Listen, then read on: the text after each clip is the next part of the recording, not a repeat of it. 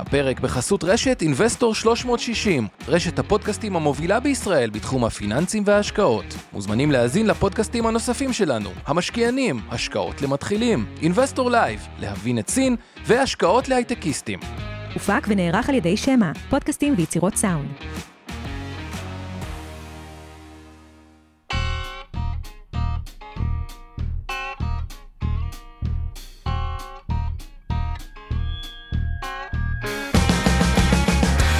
המשקיענים. אבנר סטפאק ועומר רבינוביץ' בשיחה חופשית על התחומים החמים ביותר בעולם ההשקעות.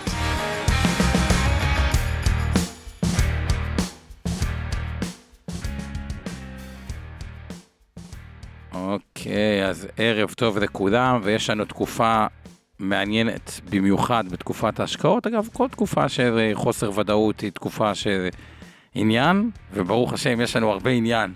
הרבה חוסר ודאות בתקופה האחרונה, שגם מקבל יותר שאלות והתלבטויות של משקיעים, יותר מתוחכמים, פחות מתוחכמים, וכן ראינו זה נכון להתייחס ספציפית לשאלות של אנשים שככה שאלו לפני, ולתת אליהם את הדעת. גם לא עשינו הרבה זמן את פינת המכפילים, אז קצת נעריך פינת המכפילים, שנבין את הסביבה שבה אנחנו חיים. אי אפשר שלא לדבר על הבנקים כדוגמה, כי מה שקורה במערכת הבנקאות הישראלית, לתפיסתי, הולך להיות דוחות טובים, ואני רוצה להסביר למה, וטיפה להתעכב על זה. לעומת זאת, יש את הפרפקט סטורם כנגד עולם הנדל"ן, ואני רוצה להסביר למה תפיסתי עולם הנדל"ן הולך לתקופה לא טובה, גם משרדים, גם מגורים, ואז כתוצאה מהשאלות, מה שיפה, עדיין אתם תראו פה שללקוח הספציפי, לפעמים יש המלצה הפוכה, ואותה דילמה, אז זה יהיה מעניין, זה יהיה משהו שיותר מובן בסוף, כלומר, השקעות זה צד אחד למקסם רווח, מצד שני זה גם ניהול סיכונים, אז יש הבדל ענק במי שיש לו נגיד שתי דירות, למי שאין לו אפילו דירה אחת, בהמלצה מה לעשות. כלומר, יש כל מיני מקומות שכאילו, אחד שואל אותי, עומר, זו תקופה להגדיל מניות או להקטין מניות? אז זה מאוד שונה אם יש אפס אחוז מניות או מאה אחוז מניות. אז אני אתן פה על קייסים אמיתיים קצת יותר אינפורמציה, וזה יהיה מאוד מעניין. אני רוצה להגיד מזל טוב לאבנר, שלא פה איתי.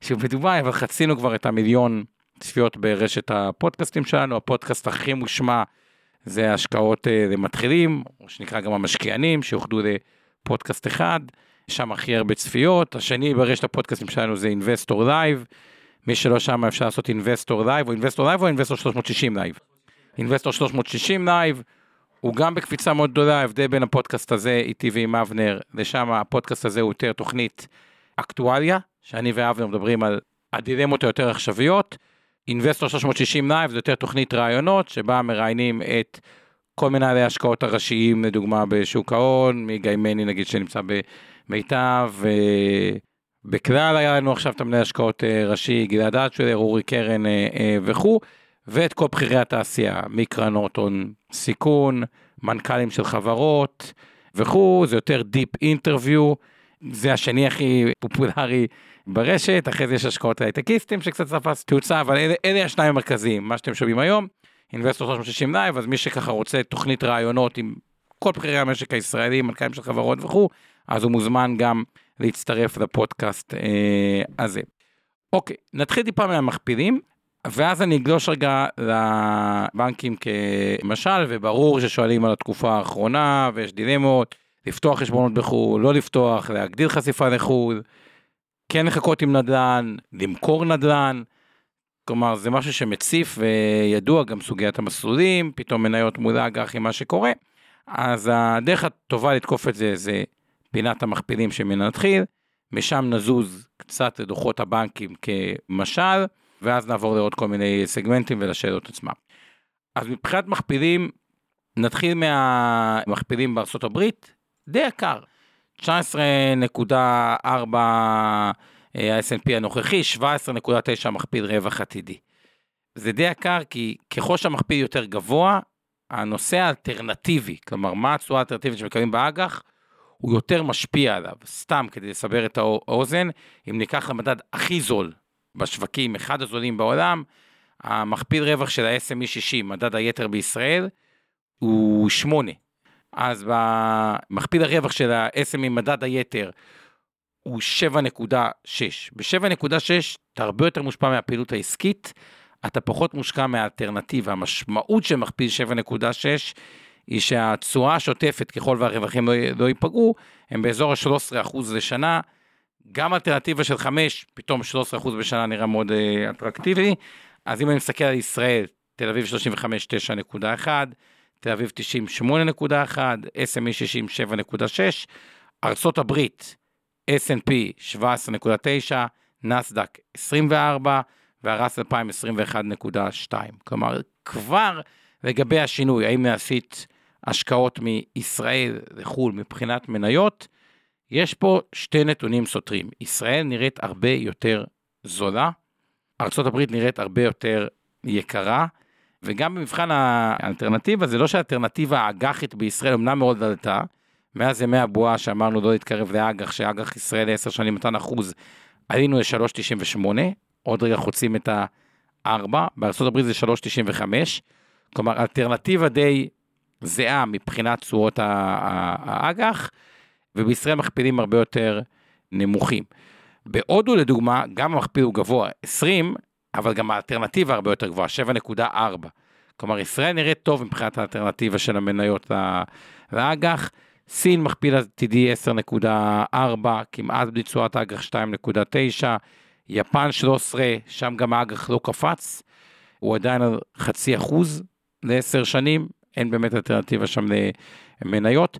מה שעוד מעניין, כל התשואות השליליות שהסבירו בצורה מנומקת באירופה, גרמניה כבר ב-שתיים נקודה שבע, בריטניה כבר קרוב ל-ארבע, שלוש נקודה תשע צרפת ל-שלוש נקודה שתיים. כלומר, אנחנו מקבלים עולם עם יותר אלטרנטיבה, עדיין לא אלטרנטיבה שמספקת משקיעים, כלומר, גם עם האג"ח עם ארבע חמש, זה תשואות שבן אדם אומר, רגע, אינפלציה ארבע חמש, אני תכלס לא מרוויח כלום. ארצות הברית קצת יותר יקר, אירופה עשתה עלייה די גדולה, מבחינת התשואות, אפשר לראות גם מתחילת השנה, צרפת כבר בתשואה של ארבע עשרה אחוז, גרמניה שתים עשרה נקודה חמש, בריטניה שש נקודה ארבע בתשואות, גם בארצות הברית תשואות חיוביות, חמש נקודה ארבע, ב-אס אנד פי שתים עשרה נקודה חמש, בנסדק, ראסל אלפיים ב-שבע נקודה תשע, כשישראל היא שלילית, תל אביב שלושים וחמש מינוס קטן, תל אביב תשעים כבר מינוס חמש, היתר שחוט במינוס עשר נקודה חמש אחוז. מי שלא טוב במספרים והיה קשה לעקוב אחרי זה, שורה תחתונה, מכפילים בארצות הברית יקרים עם שוק עולה, מכפילים בארץ זולים עם שוק יורד, עם שוק חסר, שזה כמו קפיץ שנמתח, כלומר, היה ויהיה הסדר בסוף, והגיעו לפשרה, יש פה קפיץ שיש לו לאן, נגיד לחזור קצת כלפי אה, מעלה ולא תיקון טכני, ואירופה יחסית אה, עשתה אה, תשואות טובות, ונמצאת לא כזה רחוק משיא כל הזמנים. אז זו הסביבה שאנחנו נמצאים בה. עכשיו בואו נלך ונראה את הבנקים כדוגמה. מה קורה בבנקים? ובואו נדבר בכלל על הסביבה של החברות הישראליות, רגע מבחינת התוצאות שלהם. מה טוב לחברה בארץ ומה לא טוב? מי שיצואן, דולר חזק טוב לו. כלומר, גם החברות הייטק, נובה, קמטק, מיטרוניקס, טאואר וכו', דולר חזק, טוב להם. אגב, גם להרבה חברות הייטק שמוכרות, זה, זה טוב, זה גם הופך את המשכורת היחסית בארץ ליותר טובה.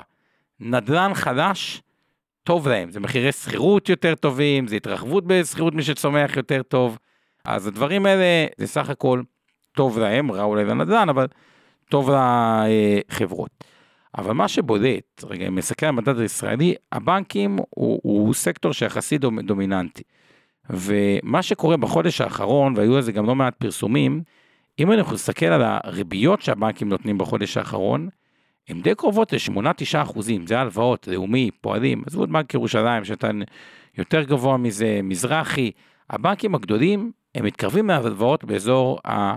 תשע, המרווח הלוואות שמה בין שש, המנעד הלוואות היה בין שש נקודה אחת ל-ארבע עשרה נקודה שבע. עכשיו, יבואו אנשים ויגידו לי, כן, נכון, אתה צודק עומר, אבל הם גם נותנים הרבה יותר כסף על פקדונות, וזה לא בדיוק נכון. שאני מסתכל על עלות מקורות המימון, כמה עולה לבנק הכסף שלו.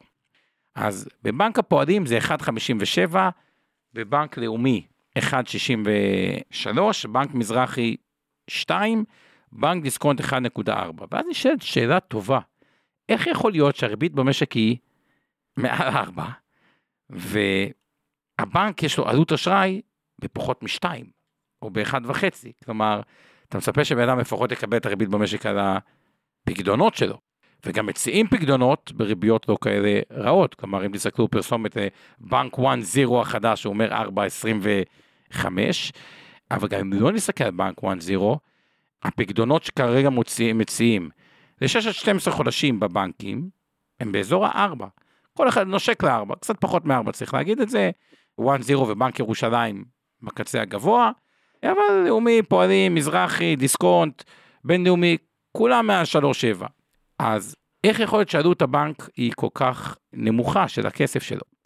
והדבר הזה נובע ממה שאני קורא לו הזנחה פיננסית של הציבור ושל חברות, שפשוט הם עצלנים לסגור כסף בפקדונות, ויושב מלא כסף בעוש. אז חלק מהכסף רק יושב בארבע, באמת בפקדונות, נקרא איזה או נושק לארבע, אבל חלק באפס, כי ראש מקבל אפס, לא נותנים עליו.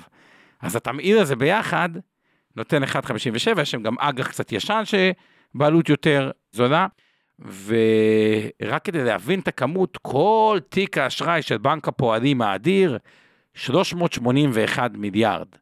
אגב, די זה ללאומי, לאומי אולי שני מיליארד מאה, שלוש מאות שמונים ושלוש, אבל זה כל התיק. ובנק פועלים הוא בנק גדול בארץ. כמות העוש שיש במדינת ישראל, כלומר עוש, עוש מוזנח, קרובה ל-שש מאות מיליארד, כלומר יותר גדולה מכל תיק האשראי של בנק הפועלים. אז נכון, לא הכל בפועלים, זה חלק בפועלים, לאומי, מזרחי, דיסקונט וכו'. לעומת זו, הריבית הממוצעת על תיק האשראי עלתה בן לילה. היא היום כמעט בכל הבנקים מעל חמישה אחוזים. למה היא עלתה בן לילה? כי לבנק יש הצמדות. בבנקים בארץ הם אחד מהבנקים היחידים בעולם, בגלל שבשנות ה-שמונים הייתה אינפלציה של שלוש מאות וארבע מאות אחוז, המנהג הזה, חוזה צמוד מדד, הוא לא קיים ברוב המדינות בעולם, אין כמעט הלוואות צמודות מדד בעולם. כמעט כל ההלוואות בעולם, אג"ח ארצות הברית, הכל זה הלוואות נומינליות. בישראל יש הרבה ריבית משתנה, מכל מיני סיבות היסטוריות גם, יש חלק מאוד גדול של צמוד מדד, ויש גם שקלי, מה שנקרא, מי שלקח משכנתה, הקלץ, הקבועה הצמודה, שהרבה קוראים משכנתאות ב-שתיים נקודה שבע, שתיים נקודה שמונה, שהיום היא התייקרה. כל בסיס ההצמדה, כשיש אינפלציה גבוהה, בום, הבנק מקבל את כל האינפלציה ישר, ואל תשכחו, אז כל שקל שהוא סוגר בפיקדון, הוא מלווה שמונה, תשע, עשרה שקלים, כאילו זה גוף ממונף, וכל מה שצמוד לפריים, שזה המון הלוואות, המון הלוואות מסחריות, יש לזה גם סיבה, יותר קשה לשערי חוב לטווח ארוך, שהוא לא צמוד לפריים, כי מה שצמוד לפריים דורש פחות שערוכים, כי הוא מתאים את עצמו, כלומר, ככל שהווי למחיים יותר ארוך, יותר תנודתית לטוב ולרע.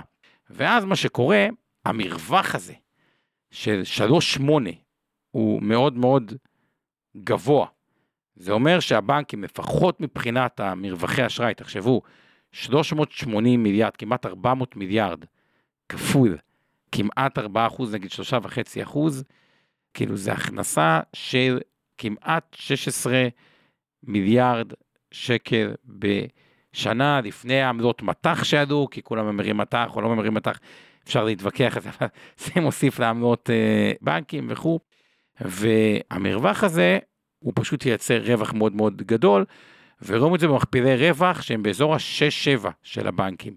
בנק פועלים באזור ה-שבע, בנק לאומי באזור ה-שש נקודה ארבע, מזרחי ב-שש נקודה שתיים, מכפיל רווח, כשהצפי הוא שהרווח יעלה, כי בסיס הכסף או עלות מקורות הממוצעת לא עלתה, אבל הריביות של הבנק מאוד מאוד עלו. ואז נשאלת השאלה, האם נכון למכור? עכשיו, מה זה מכפיל רווח שבע? מכפיל רווח שבע זה מייצג שלוש עשרה, כמעט ארבע עשרה אחוז רווח לשנה. האם נכון למכור את זה? כלומר, מה זה להסיט כסף מישראל לחול? זה למכור, לדוגמה, בנקים, הבאתי את הבנקים כי זה חלק דומיננטי מהמדד, זה למכור נכסים במכפילי שש שבע, עם צפי לגידול ברווח, ולהגדיל נכסים במכפילי תשע עשרה, עשרים, שזה החברות האמריקאיות, וזה לא כזה, כלומר, גם אם ברמת הרגש, להרבה אנשים זה מאוד אינטואיטיבי, בסוף, השקעתית זה כנראה יהיה טעות, סטטיסטית, כלומר, בסוף נכס במכפיל שבע, הוא זול משמעותית מנכס במכפיל עשרים. עכשיו, מה אבסורדי? אוקיי, ואגב, תצאו מתוך הנחה שהכסף הוא גם, ב... נגיד זה גם על מיטב, בקרופות הגמל, קרנות ההשתלמות וכו', כי אבנר לא פה, אז נצג אותו, למרות שהוא לא כאן, גם בקרנות הנאמנות, והניהול תיקים וכו', תצאו מתוך הנחה שיש פוזיציות בכל מניה, כולל הבנקים שנסחרים.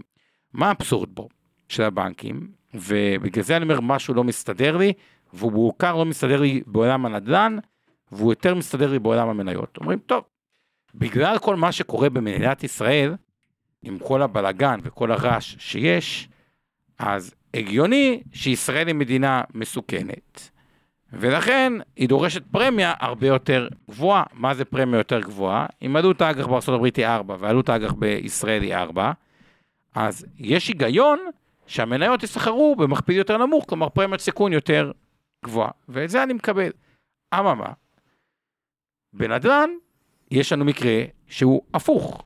הצועת סחירות בהרבה מקומות בארצות הברית, והיה פה באינבסטור לייב, ערכנו פה כמה מומחי נדל"ן לארצות הברית, צח יציק, עדי גורל בעבר, ואמרו היום הצועת סחירות, הנכסים בכל מיני שווקים אמריקאים, נכס חדש מקבלן, כלומר אפילו לא יד שנייה, חדש, מהניילון, נותן צורות בחלק מהשווקים של קרוב לשישה אחוזים, אפילו חלק שישה ורבע, שש וחצי.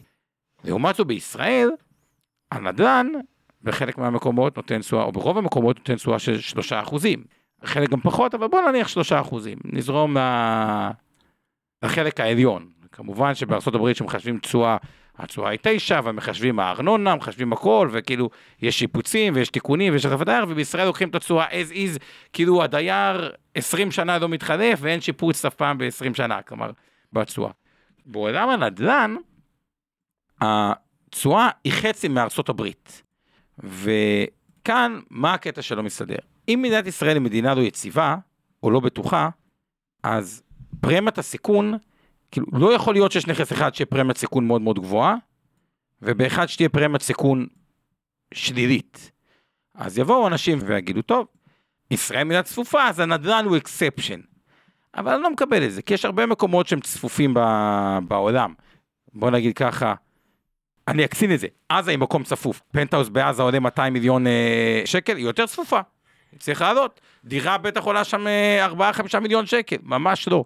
נדל"ן הוא פונקציה כמעט חד-חד ערכית של צמיחת המשק, ובגלל שהמשק צמח הישראלי, וישראל מוקמה כמדינה תשע עשרה בעולם, באושרה פר בן אדם, אגב יותר מבריטניה, יותר מגרמניה, גם סל הצריכה פה יקר, זה אחד מהביקורות, אז לא מרגישים את זה כל כך, אבל במדדים כמה כסף מכניס בן אדם בממוצע במדינות אחרות, ישראל מדינה מאוד עשירה, וזה הוביל את הנושא של עליות נדל"ן. אז על פניו, לגבי הדילמה הראשונה, נדל"ן נראה פה מעט יקר, ומניות ישראליות נראות זול, אולי הגבול הזול מדי. גם שאני מדבר עם מנהלי השקעות ראשיים של חלק מהמוסדים הגדולים, אני חושב שלא ירחק הזמן, שאנחנו נתחיל לראות קניות, תמיד לוקח את הזמן להקל דברים וכו', אבל תתחיל לקנות קניות בשוק הישראלי, זה מאוד מנוגד לאינטואיציה, זה לא אינטואיטיבי,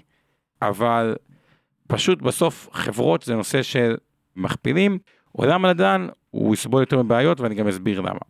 ואז בא אל הלקוח, ואני רוצה לתת שתי דוגמאות לשתי לקוחות שהגיעו השבוע. אחד, אבא של ילד, עכשיו נשמע ילד, אבא, הילד בן שלושים וחמש, אז הוא כבר לא כזה ילד, אולי נושק ל-שלושים וחמש, והוא שאלתי, לעזור עכשיו עם קניית דירה, או לא לעזור לו עם קניית דירה? התשובה שלי הייתה לעזור לו, וזוג אחר שדווקא הגיע, וגם היה כמה דירות בירושה, שלושה דירות, שקלנו למכור דירה. אז כאילו יש פה איזה דיסוננס. כלומר, מה, לבן אדם אחד אתה אומר תקנה, לבן אדם אחד אתה אומר תמכור, איך זה מתיישב. והתשובה לזה שבדרך כלל חבר'ה צעירים, ופה זה נושא של ניהול סיכונים, רגע, אני עובר לזה, ואז גם מדבר על החשבונות בחול, והניהול סיכונים בהיבט הזה. גם המלצות שונות לאנשים שונים. הסיכון של בן אדם בגיל שישים וחמש, אני אקרא לו, שישים וצפונה, זה שאם המשק נכנס למיתון עמוק, או הרעה כלכלית, היכולת שלו למכור את הנכס באופן כללי, נכס עתידי, כלומר, יש שלוש דירות, או, או, או שתי, היכולת העתידית למכור נכס, במקרה הזה היה שלוש דירות, היא מאוד נמוכה. שוק נכנס לקיפאון, זה קרה פה אגב אלף תשע מאות תשעים ושלוש, לדעתי אלפיים ושלוש, עם האינתיפאדה והכל, אי אפשר למכור נכסים. ואז היכולת שלו לעזור לילדים, לזה, לדברים, לבלת"מים, לדיור, כל דבר שהוא ירצה, אם אין לו מספיק יתרות נזילות גדולות אחרות, בדרך כלל יש להם למי שיש כמה דירות, הוא יכול להיות בבעיה. לעומת זו, הסיכון שזוג צעיר, זה שאם בסוף יסתדר פה קצת, וגם אם בסוף הריביות ירדו, ואם לא יקנו היום, והמחירים יעלו, הם ימצאו את הזמן במצב שהם מאבדים את יכולת הקנייה שלהם בהמשך, לשדרג דירה, ומה גם היום אני מאמין שמי שמספיק יסודי ומספיק יחפש עסקה טובה, יהיה לו הרבה יותר קל למצוא סיטואציות של דיסטרס וכו' וכו'.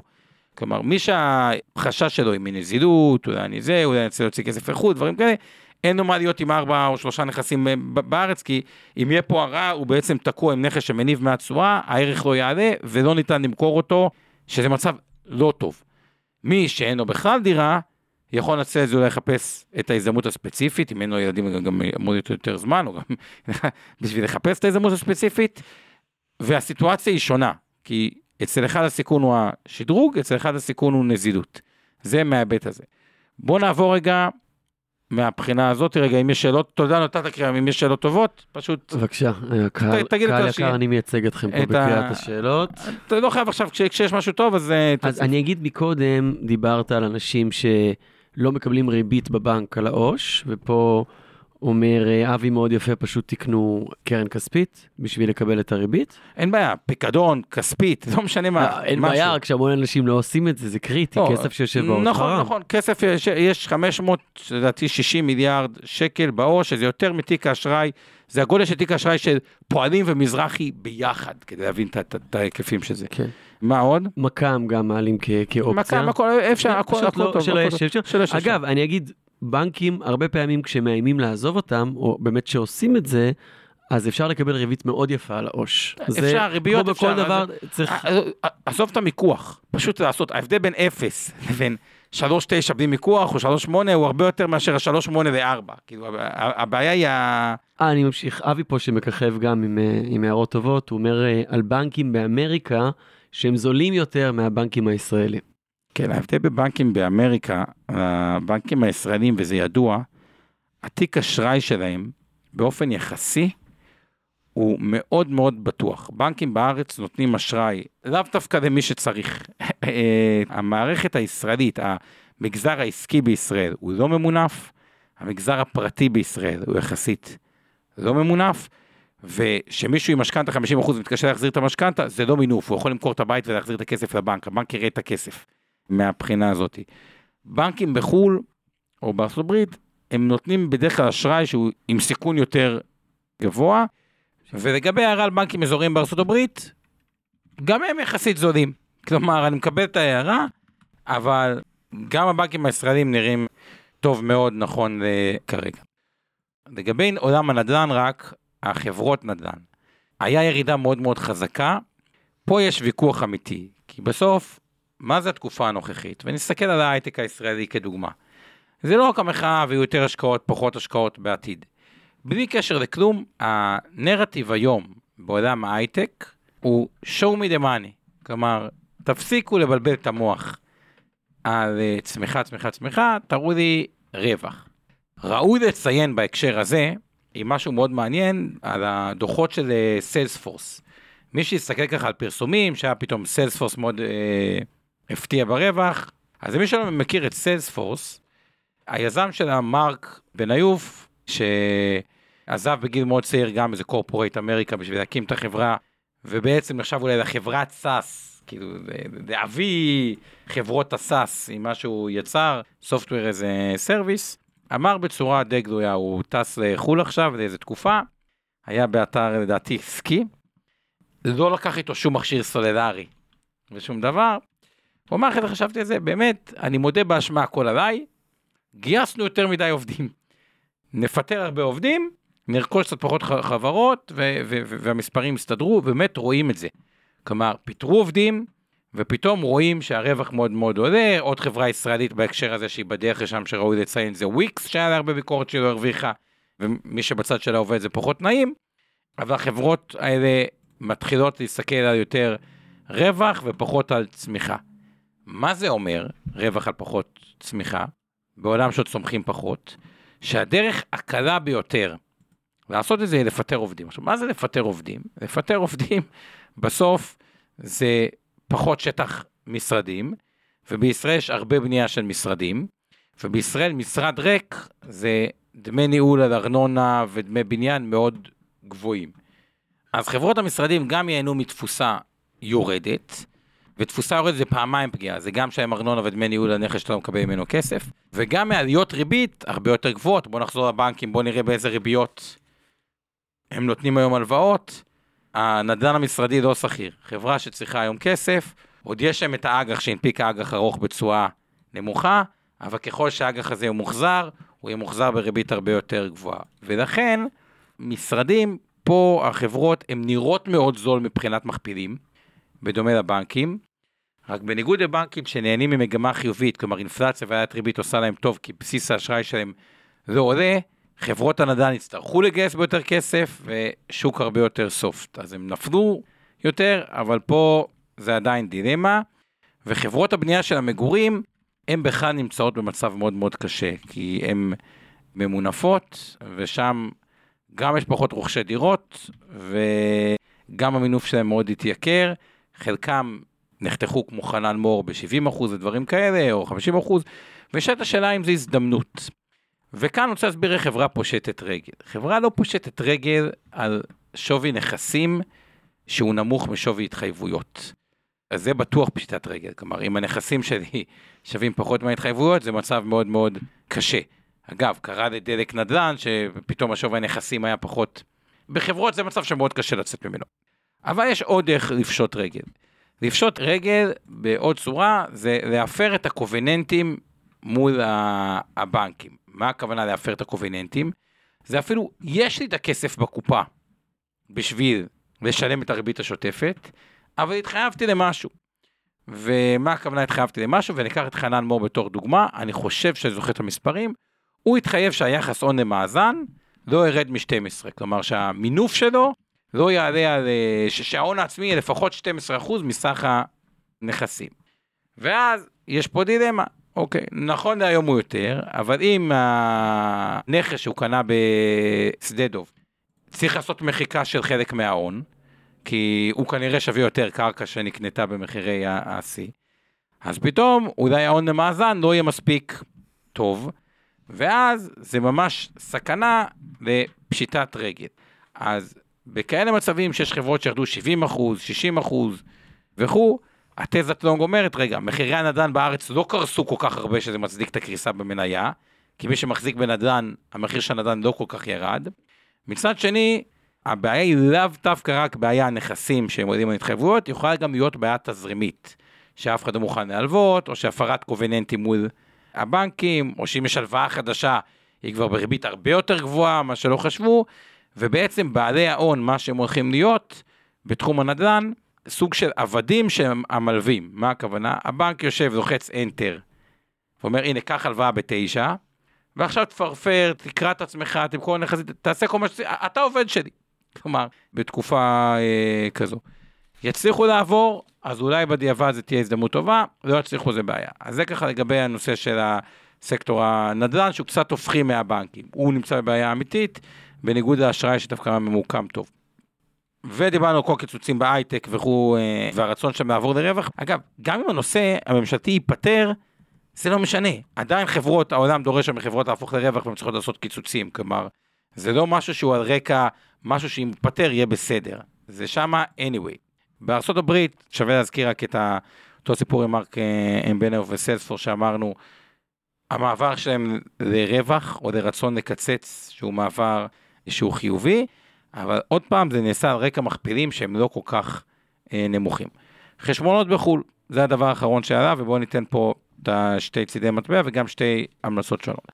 בעל המשקיע שעשה אקזיט, יחסית עם הון יפה, בוא נגיד הון יפה זה הון יפה, שכל אחד ייקח, ולא המצא שיש, בעצם, למה לא? זה ניהול סיכונים, אתה צעיר, אולי תרצה זה, כלומר אין, אתה יכול להרשות לעצמך את זה. אגב, לקוחות עוד יותר גדולים מזה, שיש להם כבר סכומים מאוד מאוד גדולים, כמה נקרא לזה עשרות מיליוני דולרים, שזה לא רלוונטי לאף אחד, אבל יש שיגעון אפילו לפתוח בשתי בנקים שונים, כי אם חס וחלילה בנק אחד בחו"ל יקרוס, אז שיהיה עוד בנק, להעביר עליו את הכסף. אממה, ללקוח הרגיל הממוצע, כשאני אומר רגיל הממוצע, זה עשירון, כל העשירונים, עד עשירון לא עליון, עד השני אחוז או האחוז, עד המאיון העליון. אוקיי? כשפותחים חשבון בחו"ל, צריך לקחת כמה דברים בחשבון. אחד, המיסוי הרבה פעמים פחות ידידותי. אין מה לעשות, ודיברנו על זה הרבה פעמים, תוכניות, קרן השתלמות מעבר לתקרה, תיקון מאה תשעים, פוליסת חיסכון, בין ב-איי אר איי, בין עם ניהוש מוסדיים, בין דברים כאלה, הכל נהנה מאלמנט של דחיית מס.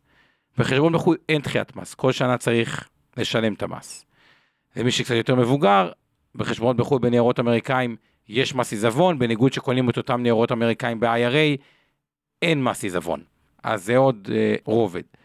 כלומר, דווקא פה, כל מי שגילאי נקרא לזה רגע שישים וחמש פלוס, שגם לוקח כחשבון את שיקול מס העיזבון, יש פה איזה שחיסרון, חיסרון מיסוי, אז זה גם לא כל כך ברור שצריך, כאילו, יש איזה עלות, והסיכון לרוב האנשים המשמעותי, הוא עדיין סיכון תוחלת החיים. מה הכוונה בסיכון תוחלת החיים? בן אדם חי, זה לא משנה אם עכשיו הוא חי מ-חמישה עשר אלף או שלושים אלף או עשרת אלפים שקל. אבל ניקח סתם דוגמה, משפחה עשרים אלף שקל בחודש, חלק זה נשמע הרבה, חלק זה נשמע מעט, אבל ניקח עשרים אלף שקל בחודש, כל עשור כזה של מחיה, זה שתיים נקודה ארבע מיליון שקלים, זה אומר שבן אדם בגיל חמישים, צריך עוד במהלך חייו, ארבעים שנה, זה עשרה מיליון שקלים בשביל לממן את חייו. כלומר, הבעיה המרכזית של רוב האנשים, היא לא, אם אפשר יהיה להוציא או אי אפשר להוציא כסף מהמדינה, שזה תרחיש מאוד מאוד קיצון, הוא פשוט, ממה אני אחיה עד גיל תשעים, פלוס עזרה לילדים, בדירות, בדברים, בחור וחור, שזה בעיה מהותית, ולכן כל צעד שיש בו משהו שפוגע בכם מבחינה מיסויית, מגדיל עלויות וכו' וכו' וכו', הוא צעד שצריך לשקול בכובד ראש, ולא לעשות את זה בצורה נמערת מדי, וגם פה יש הבדל בין הפלטפורמות השונות, יש את הבנקים השוויצרים היותר יקרים, יש את האינטראקטיב ברוקר ואת הצ'ארשווב, שביותר זו, אם יש עם נציגות, בלי נציגות, זה עניין של שירות, עם עוד טיפה תוספת, שווה שיחה בפני עצמה, אבל אני אומר, צריך לגעת את מכלול השיקולים בחשבון, לרבות מס עיזבון, לרבות, לזכור, צריך לדווח על זה כל שנה למס הכנסה, לרבות זה שהדחיית מס היא פחות טובה. אוקיי, עוד דילמה רגע, כל כל שאלה שאתה רוצה תולד לנו, תזכר רגע על ה... הם שואלים אם פתיחת חשבון באינטראקטיב זה חשבון בחול, כן?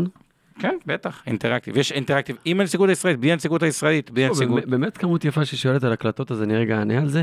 ההקלטות של הוובינר הן עולות כפודקאסט ביום חמישי, וביוטיוב זה זמין כבר מאחרי השידור. וגם את כל הדברים אתם יכולים למצוא באתר שלנו של אינבסטור, עם גישה לכל התוכניות שהיו אי פעם. סיגל שואלת, למה בן אדם בן חמישים צריך עשרה מיליון שקל כדי לממן מחיה? אני אסביר. בן אדם בן חמישים, נגיד הוא מוציא עשרים אלף שקל בחודש, זה מאתיים וארבעים אלף שקל בשנה. קחי בחשבון שאת צריכה לקחת, בחשבון שאת תגיעי לגיל תשעים, כלומר סך ההוצאה המצטברת, ברמת התא המשפחתי, עשרה מיליון שקל. עכשיו, אם יש לך פנסיה תקציבית של עשרים אלף שקל, אז זה, זה לא משנה, כי את מאץ'. אבל הסכום הצריכה העתידי, יהיה עשרה מיליון שקל, צמוד לאינפלציה, שזה הרבה יותר מזה. וכמובן, המפתח הוא על כל, כאילו, תיקחו חודשי, כפול שתים עשרה, כפול עשור, כפול לקחת בחשבון שאישה צריך לקחת בחשבון גיל תשעים וחמש, לפי התכנון פיננסי הבינלאומי, בקורסים שהייתי בעולם, גבר מספיק לא לקחת עד גיל תשעים, וחושב, ככל שיש יותר הכנסה פסיבית, אז גם צריך פחות און מן הסתם אה, לצבור, וגם יש תשואה על הכסף אה, שמפחיתה את זה. אבל הסיכון המרכזי של רוב האנשים, עכשיו, לתוך הסכומים האלה גם נכנס בלת"מים בחיים, בין עם הילדים שצריך לעזור להם, בדירות, ובין עם חס וחלילה גירושים, או דברים כאלה, שזה עוד איזושהי התחייבות הורית. ובגלל זה, אני חושב שלמרות כל המצב הזה, עדיין הבעיה המרכזית, אם מסתכל על המסלול הראשי, היא היכולת שכל המערכת הפיננסית שלנו תהיה ססטיין לאורך זמן, וסיכוני קצה, אפשר. עשרה מיליון שקל זה סכום מפחיד, אילן פה מרגיע וצודק, הוא אומר במהלך הפנסיה, הכסף ממשיך לצבור רווחים. לא, ברור, לא, וגם אם יש פנסיה זה פחות, אני אומר, הסכום הוא עשרה מיליון, עכשיו אם יש פנסיה של עשרים בחודש, אז צריך אפס, כי זה back to back. תסביר שוב? אתה תצרוך בעשרה מיליון שקלים, נגיד אתה צריך עשרים אלף שקל בחודש, כפוי שתים עשרה, כפול ארבעים שנה, זה עשרים אלף שקל כפול שתים עשרה, מאתיים ארבעים, כפול עשור זה שתיים נקודה ארבע, כפול ארבע עשורים זה עשרה מיליון שקלים. ברור שאם יש פנסיה של חמש עשרה, אז צריך רק חמשת אלפים שקל. כפול שתים עשרה, זה אותו חישוב. אבל אני רק אומר, עדיין הבעיה של מרבית האנשים, אם לוקחים בחשבון, תמיכה בילדים, סלש, חס וחלילה שיש גם היפרדות של חללים, וצריך עוד תמיכה בילד, אחרי שתמכתם בו פעם אחת, אז זה סכום יותר גדול ממה שחושבים, ובגלל זה כן, אבל גם עשרים אלף שקל זה סכום מאוד מאוד יפה לפרישה. בואו, לא כל אחד צריך, סיגל פה גם אומרת בצדק, חיה כמו קינגית, קווינית ב-שמונת אלפים שקל. ראיתי אנשים שחיים כמו קינגים ב-חמשת אלפים, ואנשים שלא מסוגרים תוך חודש ב-שלושים. זה הרבה הרגלי צרכנות דברים. כן, יש פה עוד גידי אומר שהוא מעל שלושים, ולא מבין איך, יש ויש, עניין של הרגלים. אוקיי. בואו נתחיל לטוב את השידור מבחינת הדילמות. בהסתכלות שלנו, הניהול סיכונים הבסיסי, הוא לא השתנה, כלומר, להוציא לקוחות שלנו עם סכומי כסף מאוד גדולים, ששם הדילמות הן קצת שונות, וכן נותנים יותר משקל לסיכוני קצה, ולסיכונים אחרים פחות, כלומר, בן אדם הרבה כסף, אין מה לעשות לו ביטוח חיים, כי זה מיותר, בן אדם שהוא עם ילד ראשון, ובלי זה, גם צריך ביטוח חיים, כלומר, להתאים את הסיכון למצב הפיננסי. אצל רוב האנשים עדיין הסיכון הוא יכול לייצר תשואה לאורך זמן. מי שצעיר עדיין יש סיכון בנושא השדרוג דירה, ואולי דווקא אפשר לנצל פה את הפאניקה בשביל לקבל פוזיציה בעולם הנדל"ן, לנסות כן לקבל אותה בדיסטרס. מי שקיבל מירושות דירות ואף פעם לא יודע למכור, לא למכור, ויש כמה דירות, לא כזה זמן אולי ראה שה... שיש עוד חלון שהמחירים הם בסי כל הזמנים, או סביב סי כל הזמנים אולי, כן, לבצע מחירה של אחד הנכסים. מניות בארץ נראה מעניין, כלכלית נדל"ן נראה קצת יותר יקר, לא להזניח את הכסף בפקדונות או באוש, שברור שחלק מושקע, אבל יש שכל אחד אוש, כנראה יותר מדי במצרפי במדינת ישראל שלא עובד, והבאנו את הדוגמה של הבנקים, יהיה מאוד מעניין לראות את הדוחות הכספיים. עוד דבר אחד מבחינת ניהול סיכונים, או סוגי החברות שאנחנו יותר בוחנים. יש את התיאוריה שלנו, הנושא של אקטיבי מול פסיבי, ואני רוצה רגע להסביר את הנושא של אקטיבי מול פסיבי, שהוא חוזר. בנק הוא יצור פסיבי, מה הכוונה? גם אם הוא ייתן טיפה פחות אשראי ומשכנתאות בחודש אחד, זה לא באמת מזיז לו, יש לו תיק אשראי, שהוא מקבל עליו את הכסף. אותו דבר, סיילספורס, גם אם תצמח טיפה פחות, או מייקרוסופט, לא רק כלום, יש את כל הקהל שהוא מנוי חודשי ממנו.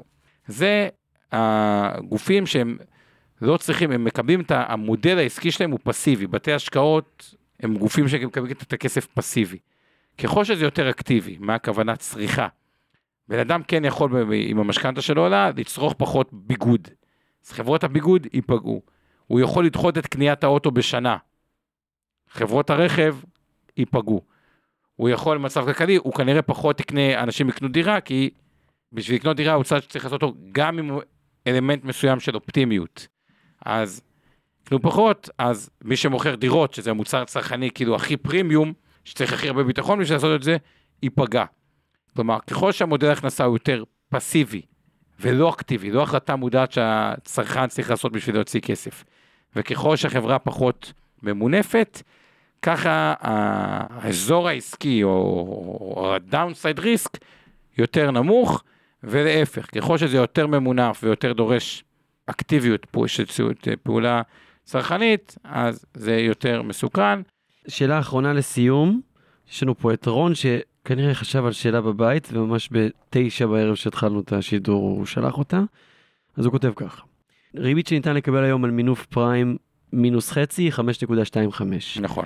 האם מבחינה רעיונית, נכון להשאיר מינוף או לקבל תשואה על השקעה אלטרנטיבית שנותנת תשואה שנתית של שמונה אחוז? לכאורה הפער מצדיק, אבל אתה יודע, יש פה גם איזשהו סיכון, אתה מקבל סך הכל שלושה אחוז, אבל... אז התשובה בגוף השאלה, ככל שהפער הזה, לדעתי שתיים נקודה שבעים וחמש הוא פער טוב, כלומר אם יש לך השקעה אלטרנטיבית באזור ה-שמונה, אתה תשכח גם אם זה בעולם החוב, היא אמורה לעלות לכיוון ה-שמונה נקודה חמש, זה עדיין פער שהוא סביר. אתה אומר משהו מעניין פה, שבעצם אם הריבית תעלה עוד, אז סביר שגם התשואה שלו... כן, אבל הפער מצטמצם, כי בעולם של ריבית אפס הוא קיבל באחוז עשרים וחמש, וההשקעה האלטרנטיבית נתנה שמונה.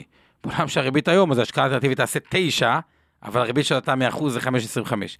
ככל שהפער הזה מצטמצם הוא יותר כדאי, עדיין יש פה במה שאתה אומר פער שהוא אה, די בסדר, מתח, אולי זה דבר האחרון, הגדלה של אה, מתח. תראו, אני אלך רגע לנושא עוד פעם של ניהול סיכונים, בסוף אנחנו חברה פמי אופיס או תכנון פיננסי, וכל היום הנושא שלנו הוא מיסוי, פיזור וניהול סיכונים. עכשיו, דווקא פה, בתרחיש הסביר, ועוד פעם, בתרחיש הסביר, השקל אמור להתחזק. מי שיסתכל יותר בנק ישראל הרבעון האחרון, מעניין מאוד הרבעון הזה.